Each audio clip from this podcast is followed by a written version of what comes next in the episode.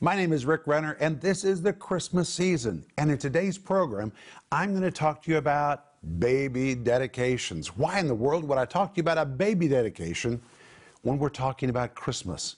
Because when Jesus was born, the Bible tells us his parents took him to Jerusalem to present him to the Lord. You know, I grew up in a church where we didn't have baby dedications. And in fact, we didn't really agree with churches who did that kind of thing. But now that I'm a pastor, for years and years, we've been dedicating babies in our own church. What is the purpose of a baby dedication? Is there really scriptural verses that back up the idea of a baby dedication? What is a baby dedication? What is the purpose of that?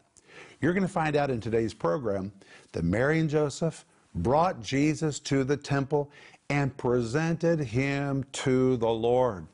What does that mean? They presented him to the Lord. And you're not just going to see that in today's program.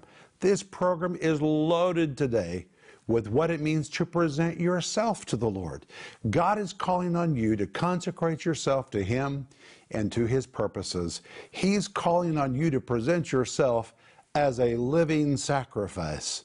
And today, we're going to go into the Gospel of Luke and find out that Mary and Joseph, in order to do right, brought Jesus to the temple and presented him to the Lord once and for all to never take him back again. They made him as a dedicated gift to the plans and purposes of God. And that's what God wants you to do with your children, with your grandchildren, and not just with them, God wants you to present your own body, your own mind, your own emotions, everything you are to Him. And that is what we're going to see in today's program. Stay tuned for a teaching you can trust, a message that will inspire, strengthen, and equip you with vital insights and understanding from the Word of God. Here is Rick. I'm so glad that today you're with me again and you've allowed me to come right into your space as we're going to continue looking at Christmas, the rest of the story. We're having such a good time as we're studying the Christmas story. And I want to welcome Mr. Joel Renner to the program again today. Thank you. Thank you so much. Joel, I just love having you on the program with me. It's been a blast. It is a blast. We are really digging deep, aren't we? We are. I'm really enjoying this. You know what we're going to see today? No. We're going to study about baby dedications because before Mary and Joseph left Bethlehem, they dedicated Jesus to the Lord. And we're going to see what the Bible says about baby dedications. This is really going to be a good program. Don't miss it. If you've got a grandchild or if you have a child that's never been dedicated to the Lord, you're going to find out something today about baby dedications. You say, what does this have to do with the Christmas story? Well, just hang on. You're about to find out. But if you need prayer, we're here for you. Please call us. Our team is waiting for your call or send us an email. We would love to pray with you. And we're offering you my series called Christmas, the rest of the story. How I love this series. It's 15 parts, comes in multiple formats with a study guide of over 100 pages. This is just powerful material. Wow. Joel, people can use this study guide to share this story with their families. Of course. Of with course. their grandchildren. They can just sit down together and say, hey, let's go through this together and see what we can learn about the birth of Jesus. But we're also offering you my books called Sparkling Gems from the Greek, number one and number two. And what a great season of the year for you to order one of these books because you can give one of these to somebody for the holiday season and they can start their new year with a daily devotional. They already have number one, then get number two. If they don't have either, it really doesn't matter which one they start with. They're both great places to begin. I wrote number two because many people already had number one, but in both of these, there are 1,000 Greek word studies in this one and in this one. You don't read the whole book at once. Don't be afraid of this. You just read a little bit every day. And I, with the help of the Holy Spirit, open up the Greek New Testament to you and cause treasures in the New Testament to come alive to you. And that's why they're called sparkling gems from the Greek. Just go online or call us right now. You can order your copy. And for those who become partners with our ministry, people often say, well, what is a partner? Is a partner somebody who prays? A lot of people pray. But when I talk about partners, I'm talking about people who've stepped up to the plate, who've said, this teaching has impacted my life. And I'm so thankful. I feel like I need to help it go to somebody else. And I want to be a financial partner. These are people who regularly send contributions to our ministry. Some do it by going online and clicking the auto recurring uh, button which we have on our website. So they just automatically give every month. Some people send a check, some people call and give a donation, but these are financial partners. And today, if you're not a partner, I ask you to pray about joining me and Denise as we reach around the world with teaching that people can trust. If it's been a blessing to you, help us take this living water to other people. And for those who become partners, we always send them Life in the Combat Zone, how to survive, thrive, and overcome in the midst of difficult situations. The reason we give this is because this book is dedicated to partners. We also send them the gift of forgiveness. It's small, but it is powerful. It's a book written by Denise about how you can offer forgiveness to others and walk free from the prison of resentment and unforgiveness. It's really powerful. But today I have my Bible. Joel, do you have your Bible? I have it right here. We're going to dive in today and we're going to see the next step in the story, Christmas, the rest of the story. Wonderful. And let's go to back to Luke. Luke wrote a lot about the Christmas story, and he tells us about everything that happened to the Holy Family the whole time that they were in Bethlehem. And when we come to Luke chapter 2, verse 21, he continues the story. And he says, And when eight days were accomplished for the circumcising of the child, his name was called Jesus. By the way, the word Jesus means deliverer, savior. They named him according to what the angel had said. Jesus was born to be a Savior. He was born to be the deliverer, not just a deliverer, He is the deliverer which came to set us free from Satan's domain. And every time you call Him Jesus, you're calling Him your deliverer. That's who He is. Anyway, His name was called Jesus, which was so named of the angel before He was conceived in the womb. Verse 22. And when the days of Mary's purification according to the law of Moses were accomplished, they brought him to Jerusalem to present him unto the Lord. Now let's stop right there. How long was this period, the days of her purification according to the law of Moses? 40 days. From the time that a woman gave birth, her period of purification, which is prescribed in the law of Moses, Moses was 40 days. So everything else we're going to read in this chapter occurred within 40 days or right to the very end of 40 days. And the Bible says they brought him, that is Jesus, to Jerusalem to present him to the Lord. Notice that word present. To present him to the Lord. Look at verse 23. For as it is written in the law of the Lord, every male that openeth the womb shall be called holy unto the Lord. Verse 24. And to offer a sacrifice according to that which is said in the law of the Lord, a pair of, tur- of turtle doves or two young pigeons. Now, some people say, well, there's the proof that Mary and Joseph were poor because this is the sacrifice which was normally given by poor people.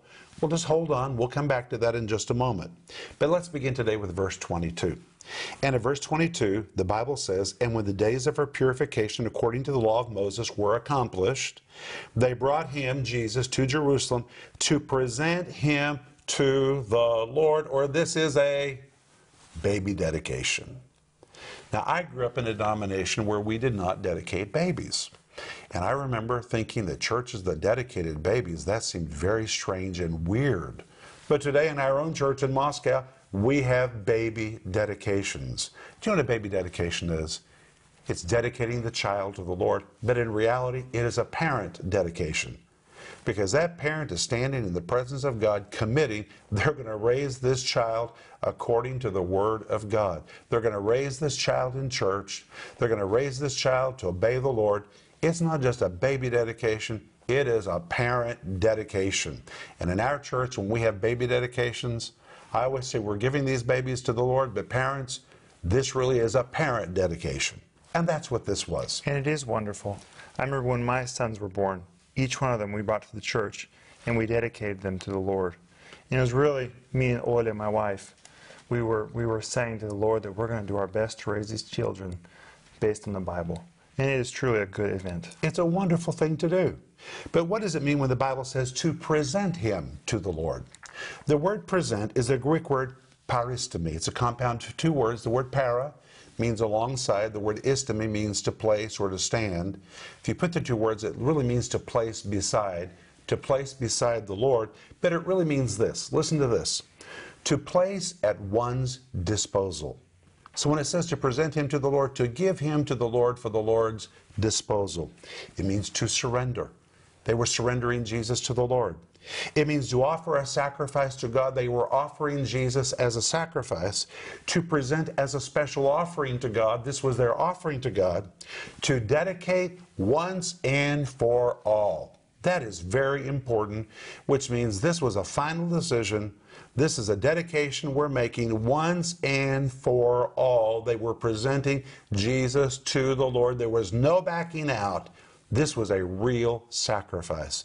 And what I want to point out is this word present, the Greek word paristemi, is exactly the same word which the Apostle Paul uses in Romans chapter 12 and verse 1. So let's go there. And in Romans chapter 12 and verse 1, Paul says, listen to this familiar verse. I beseech you, therefore, brethren, by the mercies of God, that you do what? Present your bodies a living sacrifice, holy, acceptable unto God, which is your reasonable service. That is exactly the same word which is used in Luke chapter 2, verse 22, which pictures Mary and Joseph presenting Jesus once and for all, presenting Jesus to God to be at His disposal. This is their great sacrifice, their great offering. They can never backtrack on this commitment. They're committing once and for all. A very official, formal, serious dedication. And now Paul borrows the very same word in Romans chapter 12 and verse 1 when he speaks to me and to you and to Joel and to all of us. And notice how he begins in Romans 12, verse 1. He says, I beseech. That word beseech is the Greek word parakaleo. The word para means alongside. The word kaleo means to call. When you compound the two words together, here in the King James Version, it's translated as the word beseech. But listen to this it is one who comes alongside someone else as close as he can get to passionately call out to, to plead with, to beckon, or to beg. It means to beseech a person, group, or God to do something on one's behalf.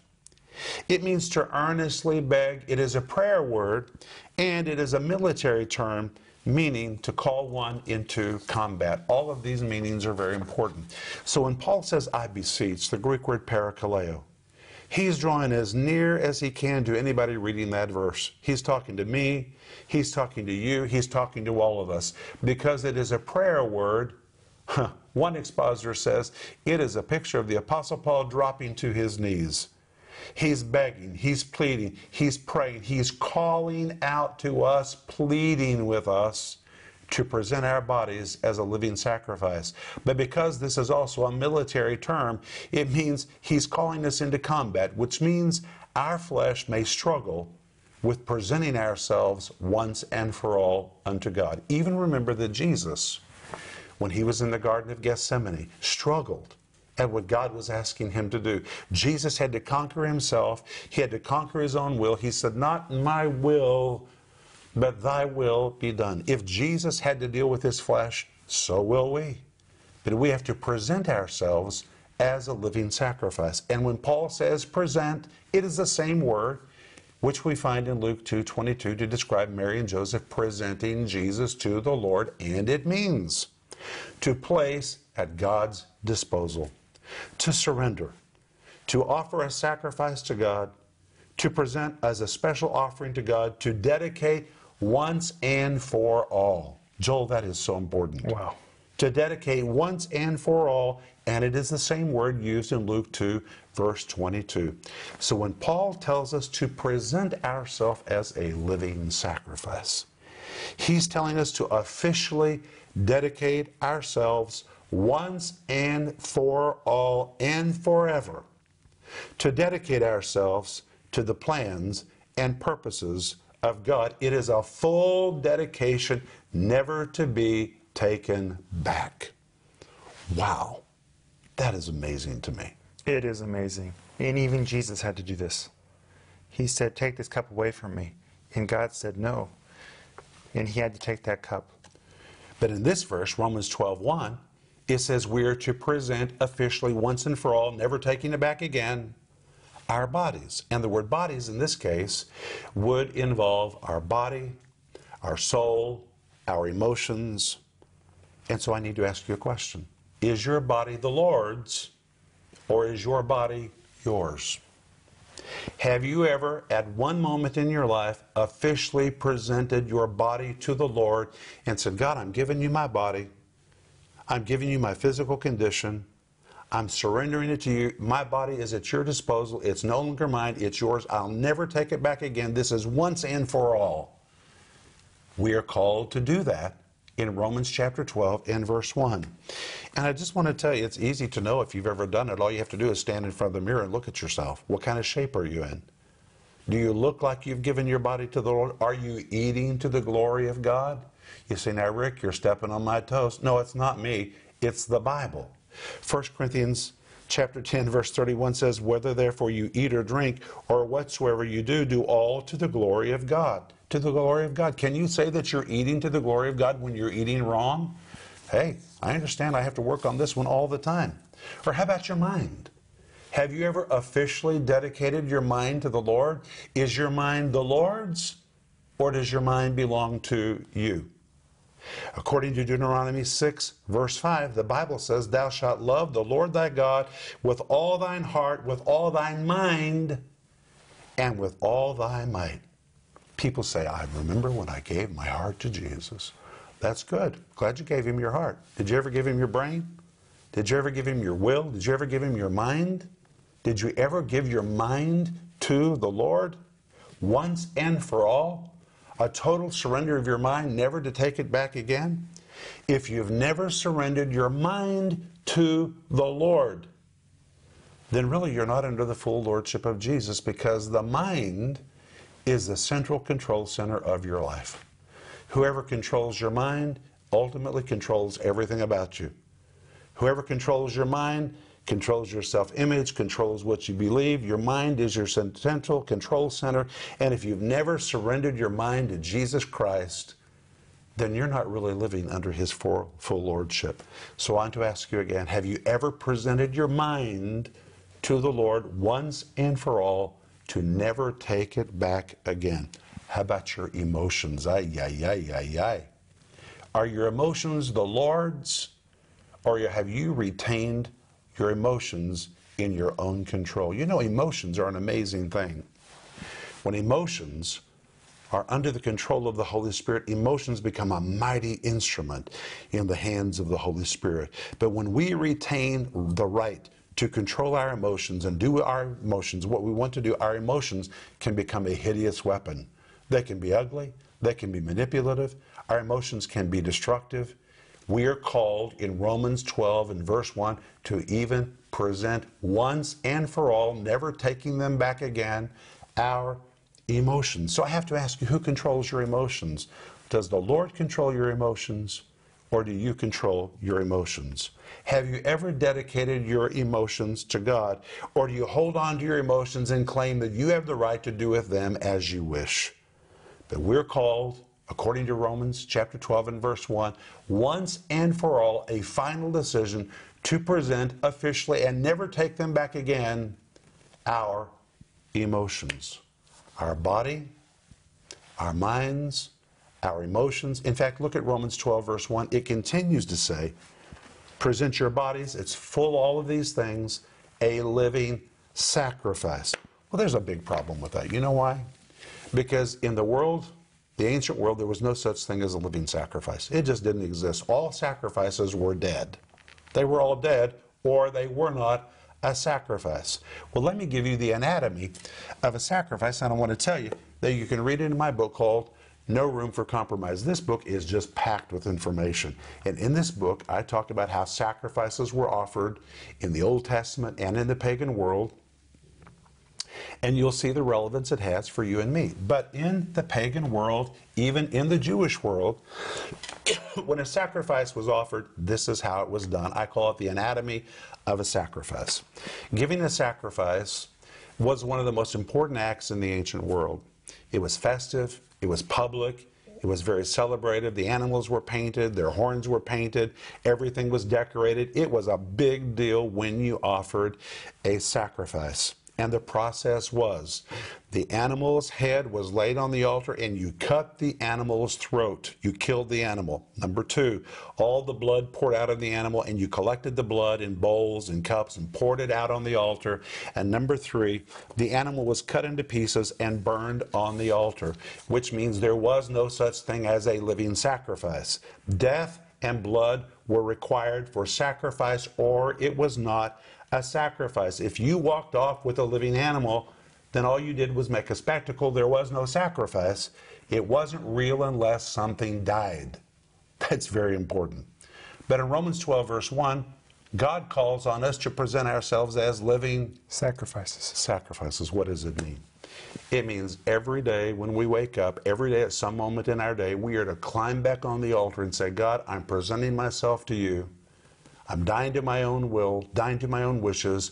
I'm placing myself at your disposal. As in all sacrifices, death is required, but in this case, it is not physical death, but death to ourselves, a resurrendering of ourselves every single day to the will of God. We're to be living sacrifices, which means we have to do a redo of this every single day. Every day, climb on the altar and resurrender ourselves to the will of God. That's what it means to be a living sacrifice. And the Bible says this kind of sacrifice is acceptable with God. That word acceptable is the Greek word euaristos, which means a sacrifice that God has accepted and approved, fully agreeable, fully pleasing, fabulous. God finds this fabulous when we surrender ourselves every day to Him. That kind of sacrifice is well pleasing. In fact, the Bible says it's so well pleasing that it becomes holy. God sees it as something very special. And the rest of the verse goes on to say, This is your reasonable service. You know what that word service is? Joel, it is the Greek word latreia.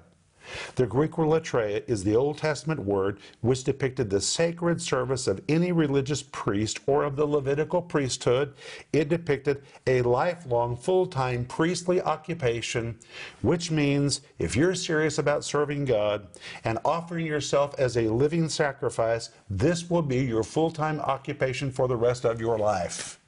For the rest of your life, you're going to be offering yourself to God and the Bible calls it your reasonable service. The word reasonable means it's logical. It's logical that you would do this after all that Christ has done for you. But hey, let's jump back to Luke chapter 2, verse 24.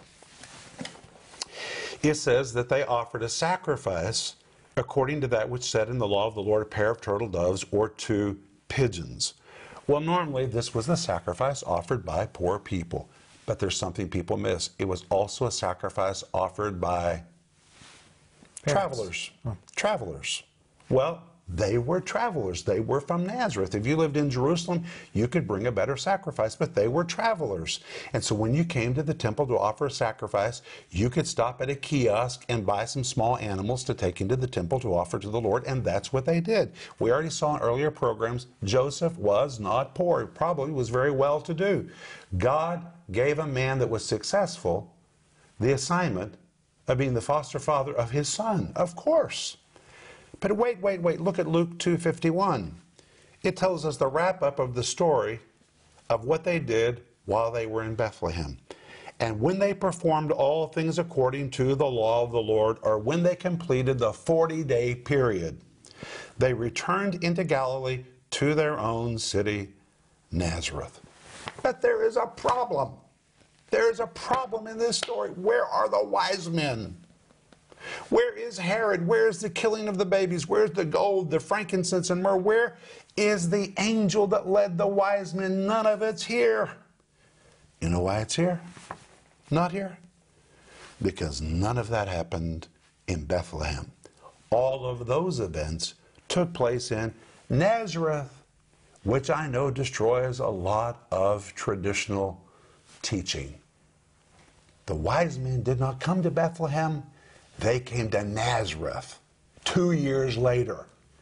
And I'm going to show you this in the scriptures, but we're out of time. We'll be back in just a moment, and we're going to pray for you.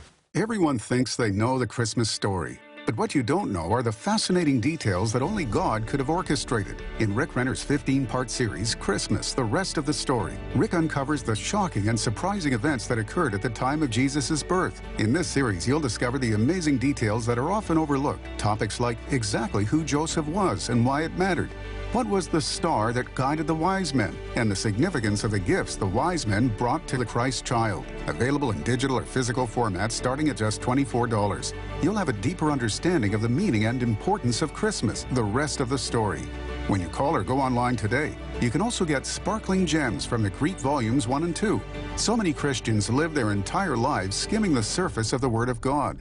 Most never discover the profound truth treasures that lie deep within the text. In Sparkling Gems from the Greek, Rick unlocks the brilliant treasures within God's Word and shows you how to live an intimate, uncompromising life with God. In an easy to read devotional format, each volume of Sparkling Gems explores more than 1,000 in depth Greek word studies, revealing the profound wisdom and counsel from the Bible. Get one or both of these valuable resources today. Sparkling Gems 1 for just $40 and Sparkling Gems 2 for only $45. Don't miss this special offer. Christmas, the rest of the story, and the companion books Sparkling Gems 1 and 2. Call now or go to Renner.org to order. We have had a great time in the Bible today, haven't we, Joel? Oh, yes, it's been a blast. We've seen that God wants us to present ourselves to Him once and for all and never take ourselves back again. That's what Mary and Joseph did when they dedicated Jesus in the temple. But when they were finished, fulfilling all the law of the Lord. The Bible says in Luke 2:51, they went back to Nazareth, and when they got to Nazareth, a lot of other events took place, and we're going to see that in the next programs. But if you need prayer, we're here for you. Please call us. We would love to pray with you. We're offering you my series called Christmas, the rest of the story. It's 15 parts. It comes in multiple formats with a great study guide. We're also offering you my books, Sparkling Gems from the Greek, number one, and number two, Order your copies today. But let me pray for you. Father, we thank you that today, Joel and I and our TV family, we have seen that you're calling on us to make a dedication of ourselves once and for all, never taking ourselves back again from your plans and your purposes. Help us, Lord, to do it every day. In Jesus' name, amen. This has been great today. Thanks for being with us. Remember Ecclesiastes 8:4. It says, Where the word of a king is, there's power. Let God's word work in your life today. And I'll see you in the next program. Renner Ministries is proclaiming the gospel of Jesus Christ through every available media to the uttermost parts of the earth.